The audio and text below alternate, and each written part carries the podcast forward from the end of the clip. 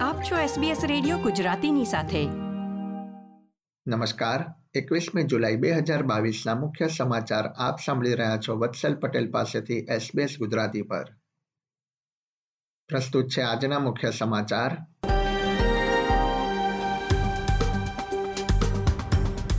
Skilled કર્મચારીઓના permanent વિઝાને પ્રાથમિકતા આપવાની સરકારની જાહેરાત.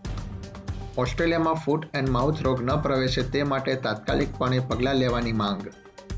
અને દેશભરમાં કોવિડ નાઇન્ટીનથી ગુરુવારે નેવ્યાસી મૃત્યુ. પંચાવન હજારથી પણ વધુ દૈનિક કેસ. હવે સમાચાર વિગતવાર. ઓસ્ટ્રેલિયામાં ફૂટ એન્ડ માઉથ રોગ ન પ્રવેશે તે માટે તાત્કાલિકપણે પગલાં લેવાની પશુપાલકો દ્વારા માંગ કરવામાં આવી રહી છે. ઉલ્લેખનીય છે કે વિક્ટોરિયામાં તેના વાયરલ ચેપ જોવા મળ્યા છે. જોકે કૃષિ મંત્રી મરે વોટને જણાવ્યું છે કે દેશમાં બાયોસિક્યોરિટીના નિયમો અને માપદંડો પર તેમને વિશ્વાસ છે. બીજી તરફ, એબીસી સાથેની વાતચીતમાં દક્ષિણ ક્વિન્સલેન્ડના મારાનોવા રિજનલ વિસ્તારના મેયર ટાઇસન ગોલ્ડરે જણાવ્યું હતું કે જો એક વખત દેશમાં રોગ પ્રવેશ્યો, તો અર્થતંત્રને ઘણું જ નુકસાન થશે. દેશના વેપાર ઉદ્યોગોમાં કર્મચારીઓની અછતને પૂરી કરવા માટે કેન્દ્ર સરકાર સ્કિલ્ડ કર્મચારીઓની વિઝા અરજીને પ્રાથમિકતા આપશે. એસબીએસ ન્યૂઝમાં પ્રકાશિત થયેલા અહેવાલ પ્રમાણે વિદેશના કુશળ કર્મચારીઓ દ્વારા સાહીઠ હજાર જેટલી પરમનન્ટ વિઝા અરજીઓ કરવામાં આવી રહી છે. ઉલ્લેખનીય છે કે વિવિધ વિઝા શ્રેણીમાં અરજીઓની કુલ સંખ્યા દસ લાખ સુધી પહોંચી ગઈ છે. જેની પર સરકારે હજી કામ કરવાનું બાકી છે. ડિપાર્ટમેન્ટ ઓફ હોમ અફેર્સે વિઝાની અરજીનો ભરાવો ઓછો કરવા માટે વધુ સ્ત્રોત તથા કર્મચારીઓ નિયુક્ત કર્યા હોવાની માહિતી પ્રાપ્ત થઈ રહી છે. હોમ અફેર્સ મંત્રી ક્લેર ઓ નીલે જણાવ્યું હતું કે આરોગ્ય, શિક્ષણ તથા એજ કેરમાં કુશળતા ધરાવતા વિદેશ સ્થિત અરજીકર્તાને પ્રાથમિકતા આપવામાં આવશે. સરકાર દ્વારા આપવામાં આવેલા આંકડા પ્રમાણે હાલમાં નવ લાખ એકસઠ હજાર જેટલી વિઝા અરજીનો ભરાવો થયો છે. જેમાંથી પાંચ લાખ સાહીઠ હજાર જેટલી અરજીઓ ઓસ્ટ્રેલિયા બહારથી કરવામાં આવી છે. વડાપ્રધાને ઓસ્ટ્રેલિયામાં યોગ્ય ટેક્સ નહીં ભરનારી મલ્ટીનેશનલ સંસ્થા સામે ટેક્સ ઓફિસ કાર્યવાહી કરશે તેમ જણાવ્યું છે. રિયો ટિન્ટો કંપનીએ ઓસ્ટ્રેલિયન ટેક્સેશન ઓફિસ સાથે લાંબા સમયથી વિવાદનો બિલિયન ડોલર ટેક્સ ભરીને ઉકેલ લાવ્યા બાદ વડાપ્રધાને આ નિવેદન આપ્યું હતું. કેન્દ્રીય સરકારે મલ્ટીનેશનલ કંપનીઓ સામે પગલાં લેવાનું ચૂંટણી વખતે જણાવ્યું હતું. એબીસી સાથેની વાતચીતમાં વડાપ્રધાને વધુમાં ઉમેર્યું હતું કે ટેક્સ પ્રણાલી સાથે છેડછાડ હવે બંધ થશે. નોર્ધન ટેરેટરીમાં મંકીપોક્સ વાયરસનો પ્રથમ કેસ નોંધાયો છે. ટેરેટરીના આરોગ્ય અધિકારીઓ જણાવ્યું હતું કે વિદેશથી આવેલા મુસાફરમાં આ કેસનું નિદાન થયું છે અને તે હાલમાં ક્વોરન્ટીન હેઠળ છે તથા સમુદાયને તેનાથી ખતરો નથી. ઓસ્ટ્રેલિયામાં વીસ મેના રોજ પ્રથમ ચેપ નોંધાયા બાદ અત્યાર સુધીમાં દેશમાં એકતાલીસ ચેપ નોંધાઈ ચૂક્યા છે.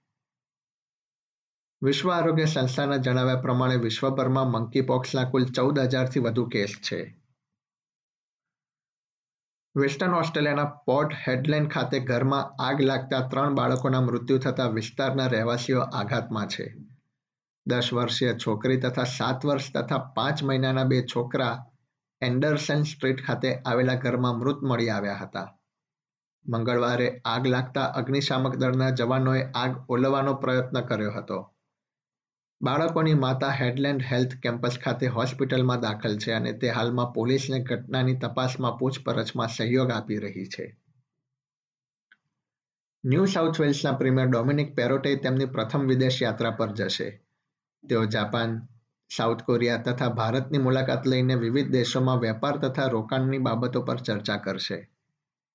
વેસ્ટર્ન સિડની મંત્રી સ્ટુઅર્ટ એર્સ પણ ભારત પ્રવાસ દરમિયાન તેમની સાથે જોડાશે. રાજ્યના પ્રીમિયર તરીકે પેરોટે પ્રથમ વખત વિદેશ પ્રવાસ કરશે. તેઓ જાપાનના ટોક્યો, હિરોશિમા, સાઉથ કોરિયાના સિઓલ તથા ભારતના મુંબઈ અને બેંગ્લોર શહેરની મુલાકાત લેશે. બંને દેશો વચ્ચે વેપાર સંબંધો વધુ મજબૂત થાય તે માટે અધિકારીઓ દર વર્ષે ભારતની મુલાકાત લે તેવી શક્યતા છે. કોવિડના સમાચારો પર એક નજર કરીએ તો ગુરુવારે ઓસ્ટ્રેલિયામાં કોવિડ નાઇન્ટીનથી નેવ્યાસી દર્દીઓના મૃત્યુ થયા હતા. જેમાંથી સાડત્રીસ વિક્ટોરિયામાં, પચીસ ન્યૂ સાઉથ વેલ્સમાં તથા દસ ક્વિન્સલેન્ડમાં નોંધાયા હતા. ગુરુવારે દેશભરમાં કોવિડ નાઇન્ટીનના કુલ પંચાવન હજાર છસો બે કેસ નોંધાયા હતા.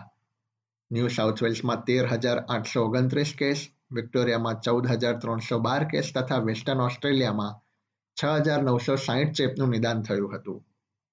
ક્વિન્સલેન્ડમાં પણ અગિયાર હજાર છસો સિત્યાસી કેસ નોંધાયા હતા. ક્વિન્સલેન્ડમાં એપ્રિલ મહિનાથી સૌથી વધુ દૈનિક કેસ નોંધાયા છે. Western Australia South Australia Tasmania તથા નોર્ધન ટેરેટરીમાં છેલ્લા ચાર મહિનામાં હોસ્પિટલમાં દાખલ દર્દીઓની સંખ્યા સૌથી વધુ થઈ ગઈ છે. આંતરરાષ્ટ્રીય સમાચારોમાં પાપુઆ ન્યૂ ગિનીમાં હિંસાત્મક અથડામણમાં ડઝનથી પણ વધુ લોકોએ પોતાના જીવ ગુમાવ્યા છે. એંગા વિસ્તારમાં આદિજાતિના લોકો વચ્ચે અથડામણ થઈ હોવાની માહિતી મળી રહી છે.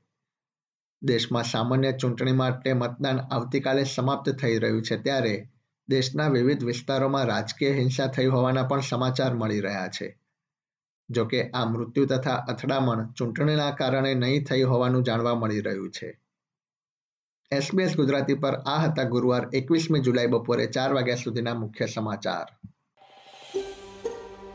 આ પ્રકારની વધુ માહિતી મેળવવા માંગો છો? અમને સાંભળી શકશો Apple podcast Google podcast Spotify કે જ્યાં પણ તમે તમારા પોડકાસ્ટ મેળવતા હોવ.